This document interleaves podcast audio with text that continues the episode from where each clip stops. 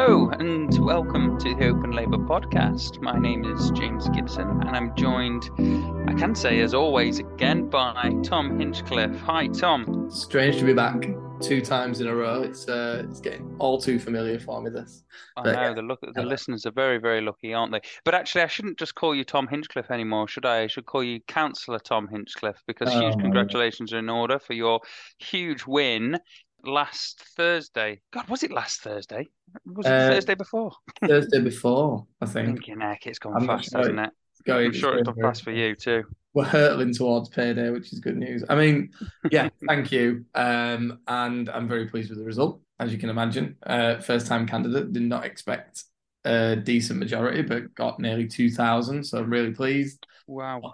Not down to me, it's down to the work of the campaigners and down to the positive message coming out of Leeds City Council and the Labour Group and the Central Party, it must be said at the moment. So, yeah, everyone's really pleased in Leeds. We did very, very well, but I know we did well across the country, not the stonking victory that people chalked us up for. I think it was somebody in the Times, I can't remember which journalist, but the day before polls, he wrote, anything less than a 10-point victory for Keir Starmer is a disaster. Well, frankly, these people would have us win a general election with the 200 majority and it'd still be somehow a disaster. So I paid no attention to them, but yeah, overall. Well, we said that, didn't we, on the last podcast? And this podcast is a bit of a sum-up reflection, if you like, on the last set of local elections and I guess what's happened in the interim. It's going to be short and sweet, but I think the main point to take away is what you've said, is despite winning, how many councillors was it in the end? I don't have my notes with me. This is bad, actually. I really am just riffing here off the top of my head. How many seats did we win in the end? Over 600, wasn't it? We gained 643 seats. 643. And we said last time on the last pod, anything over 500 we thought would be great, because back in 1996 we only won 468 seats. Although I did check out, we focused on 1996. I think probably we should have had a look at 1995 as well, when we won over 1,807 seats, which is absolutely unbelievable, isn't it? But regardless, we did say that anything over 500 seats we'd be really pleased with, and there we go, we've got 643. And I know the percentage is, I think it's 9% lead in front of the Tories, but the thing that that's come out quite a lot in the analysis, it was on the Rest is Politics podcast, and we shouldn't be plugging other podcasts here, but I'm sure but then again, I think it would be cheeky of us to say that they're our rival, given that they probably have millions of listeners a week, and we have a few less than that. But anyway, so shout out to the Rest is Politics podcast. Maybe Alistair and Rory could do us a favour one day and give us a shout out. Yeah, they could come on here. They could come on here, I'm sure. Oh, should we do that? Should we invite them? Of course. Anyway, the point that they made on the podcast was that there was only a 9% lead, because the Tories got 26% of the vote and we got 35%. But I don't really understand why everybody's only talking about a 9% lead, because Wales didn't have any local elections, nor did Scotland, and nor did London. So surely if you put all that together, if you include those places, two of which are probably our strongest areas, surely that lead would be bigger.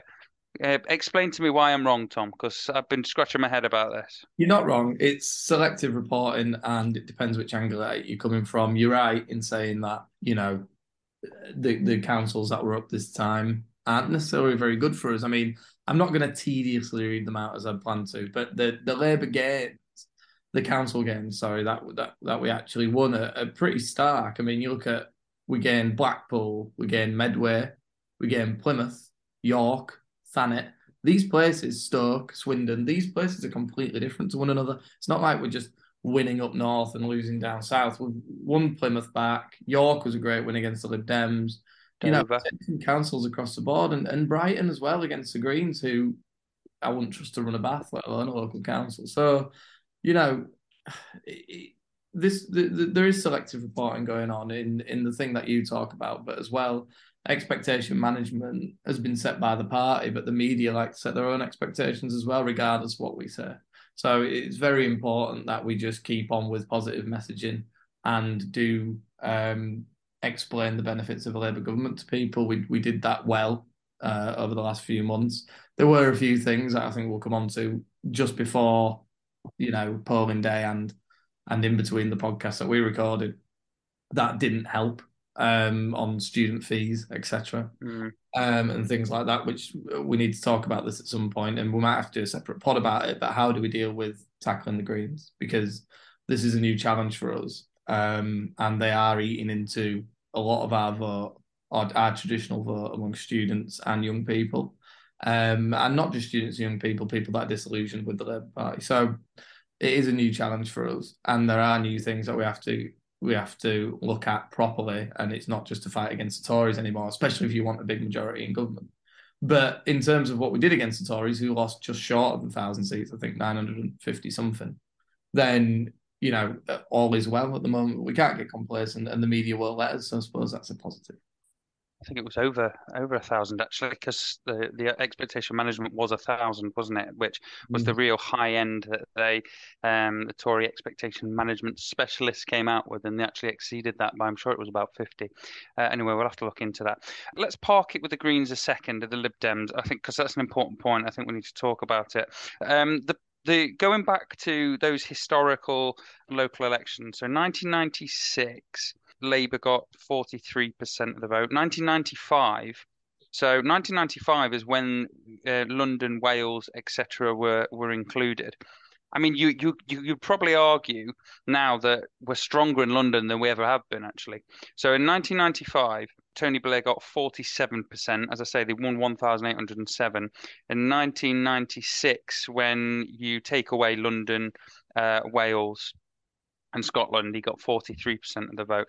So from that, you can see that there's 4%. He went down 4% when you take away those strong areas for Labour. So, I mean, you know, it's back of the fag packet type calculations, this, but I think you'd be fair enough to expect to add on another 4 or 5% to the 35% we got, and looking at about 40%.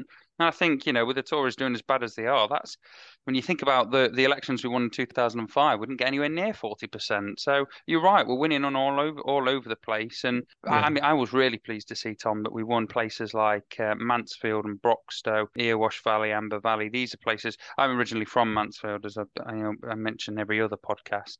I must say, I've not mentioned that I'm a social worker for at least two podcasts now. So yeah, I was going to say, yeah, we'll just call this one James is a social worker. And then I'm a social worker from Mansfield. Anyway, I've got both things in there now. But yeah, I was really pleased to see that we won those places. I have been canvassed there quite regularly over the past 5 or 6 years. I mean, Mansfield's got 16,000 Tory majority now. To take over the council convincingly, I mean, that is quite a turnaround. I've not campaigned for a couple of years. I'd like to go back and see what it's like, to be honest. Again, I mean, against one of the most vile right-wing MPs as well. It's very, very satisfying. But two things. I mean, the first thing about the historical comparisons, I think they're useful to an extent of understanding the kind of cyclical nature of our politics, in that it is largely a two-party system, and how the Tories and Labour kind of bounce off each other in terms of mathematical results. But I think it can only go so far, you know, because obviously we've been out of government for a long, long time, and we've definitely, and the last time we were in opposition before this stint was even longer, because we had 13 years in government. So, and we've had, I mean, not to mention a pandemic and a war in Ukraine in the last few years, but Brexit, all the things that have happened in between. Living standards have changed considerably for the worse, and then during the new Labour years, they changed for the better. You know, so much has changed back and forth that I don't think it's completely helpful to be looking at historical results, as tempting as it might be, because we're not in power very often. To look at the most recent results, I just think the best way to look at it this time is to look at the specific councils where we gained, which, as you said, was pretty impressive and surprising, actually. I didn't expect us to do that well in some areas, especially in York, where, you know, the Lib Dems were really strong and the Tories collapsed. But there was a local issue there in York. One of my friends who I work with is a newly elected councillor in York now, and I think the Greens were in coalition with the Lib Dems. in York. Yeah. Certainly the Liberals were running the show, but they brought in all sorts of crazy new things, taking away blue badges and things like that. Yeah, exactly. I mean, it's hyper-local issues like that, but then there's the factor of turnout, you know. In Leeds, it wasn't very high, but in my ward, it was 25%. You know, so and turnout in generals is even in my ward, which is a relatively low turnout all the time, is you know, over double that. So and that does benefit us. Voter ID definitely played a part in that, which we'll come on to. In fact, we'll talk about that next, I think. But in terms of turnout and looking at the numbers of the results, I think that's an important factor. And people that report this know these things largely, and choose to ignore them because they have a specific narrative they want to peddle at this moment for whatever reason. Maybe some people, you know, just write these things because it's a good selling point, a good talking point for their piece, which I completely understand, but it's not always accurate. Yeah, I agree. And of course, we've changed so much as a society, it's almost impossible to draw any parallels with even the 1997 election. You know, it's useful to have a lot. History is not an exact science, as any historian will tell you. I think actually the things to learn as well from the elections in the 70s and, you know, the industrial unrest and things like that, and polls being a little bit tighter and the country being divided in many ways in a similar way to we are at the moment. But again, it's not perfect parallels to draw, and it can only go so far and sort of telling us where we are at the moment. I think really we're all just desperate, so desperate for a Labour government. We're trying to find any way to sort of see if we're any metric we can to see if we're on track, because we're all terrified that they might get in for another 4 or 5 years, and I mean, I don't know if the country would cope. So maybe that's why we're all sort of looking for some sort of comfort in history. Yeah, let's talk about voter ID then, because Labour turnout was down in pretty much everywhere that I campaigned when I looked at the results. Labour turnout was down. Tory turnout was obviously down further. You'd expect that. We knew Tories were staying at home. We knew that was going to happen, and we knew that would be part of the reason why we do so well in this election. So we can almost sort of put that to one side. But I think a better comparator or metric to look at how voter ID is impacted on this election is to look at the Labour vote. And I think I looked at, say, for example, Wakefield. A lot of the Labour vote was down by about 2.5% across the board. I think a lot of that is to do with voter ID. There is voter apathy out there as well. That's definitely got a part to play in explaining what's going on. You know, the Labour Party's not come out with a thumping manifesto yet that's enthusing people to go out on the ballot box, certainly not in local elections. Not that you'd expect that in this part of the electoral cycle, but I think voter ID's had a big part to play. What do you reckon? I think it's had a big part to play, but I think it'd be kind of remiss, and again, that word complacent, of us to just blame it on for the low turnouts. I think the main driving issue was that these elections, the local elections, they always have low turnouts. The fact that they were down relative to, in some places, relative to previous elections, could have been voter apathy, could have been less targeted campaigning because it's not a general election. And I think everybody knows that there's been less activists on the ground this year.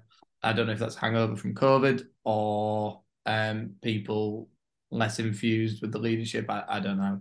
Everyone's got their individual reasons, but my experience is that there's been less numbers in terms of activists than in previous years.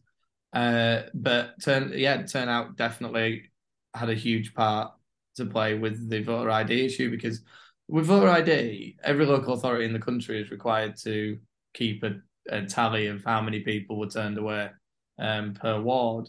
And I went round the polling stations on polling day, and every time I got the numbers to monitor turnout, I asked, like everybody did, how many people have been turned away today.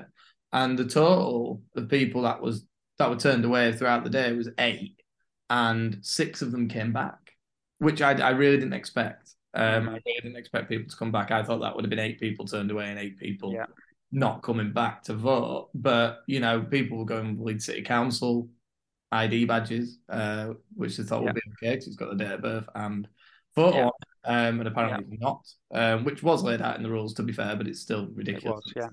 It was, but the other thing is that, and this is something we covered very briefly on the last pod, that the amount of people that didn't bother to go vote that would have voted anyway, that can't be monitored. And that's the point, isn't it? If they were put off by having to take their ID or knowing full well they didn't have any ID and they missed the deadline for the voter authority certificate, then that's impossible to monitor. And the Tories will point to these low figures of people getting turned away like it's a big victory for voter ID. Well, the opposite argument, our argument must be that, I spoke to several people on the door that said, no, I'm not going out because I don't have any ID, but I would have voted Labour. You know, absolutely. And I spoke to tens of people, and that was just me. So I'm sure that I'm certain that had a part to play in the low turnout, but the Tories will point to this figure over and over again saying it works, when it does work for them because it lowers turnout, and that's always good for them, isn't it? Yeah, well, absolutely agree with everything that you've just said. I knocked on so many doors where people said they're not going because they don't have the ID. And as you said, it's impossible to quantify that. Not just that, I spoke to two people. This is across the whole of Leeds / Wakefield, where I was campaigning this year, that said they're not going on a point of principle because they've got ID, but they don't want to go because they're like, why should I have to bring my bloody ID? Just giving them what they want. Exactly. I know. And, you know, they blamed it on the council. They thought it was council bringing it in, and they were Labour supporters. And as a protest, they weren't going to vote. I tried my best to turn them around, and, you know, we need to send them the Tories a message, etc. It was the Tories that brought it in. They don't want you to vote. Don't let them suppress your vote. Yeah, we oppose this, and I think I'm right in saying that we've committed to repealing it. I think it'd be morally and politically ridiculous if we didn't, and I'm sure we will. Not that I have any authority to say that, but I'm sure we will. And you know, it is beyond help sometimes because I did have similar conversations. I did end up getting people to go out and vote, or they were good. But I also had the opposite where people, you know, were so angry at the voter ID thing that they made a point of going, and they probably wouldn't have bothered usually because it's a local election. They don't really care. So It does work both ways. And I did encounter some older people who were Conservative voters who weren't going to vote because they didn't have any ID. And there was a heartbreaking story, wasn't there, about that? Was she in her 90s, that woman? And I can't remember where it was in the country, but she was she was in her 90s or something. She's very elderly. She's voted in every election since she was 18, and that's a lot of elections. Every single local, general, and referendum, every single thing. And she got turned away for no ID, and she left the polling station in tears. I can't remember where it was, but that is just vile politics, isn't it, if that happens? And what kind of democracy is that? Well, how many, we talked about it last time, we've talked about it in previous podcasts as well, the incidences of electoral fraud you can count on one hand across the entire country. Now the Tories might say, well, you know, in total there was only 400-500 people turned away from voting in this set of local elections. That's a heavy price to pay for one or two cases of electoral fraud per year. I mean, talk about a sledgehammer to crack a nut, but not just that. It's the moral point as well, isn't it? Especially, and it might be a little bit too far to say this, but there is a war going on in Ukraine for democracy, and it feels so undemocratic to do this. It feels so, what's the word? Help me out here, Tom.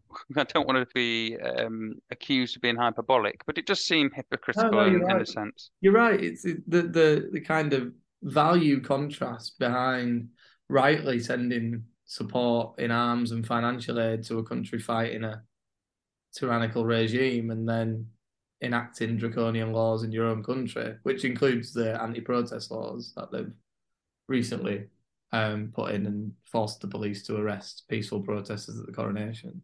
You know, things like that.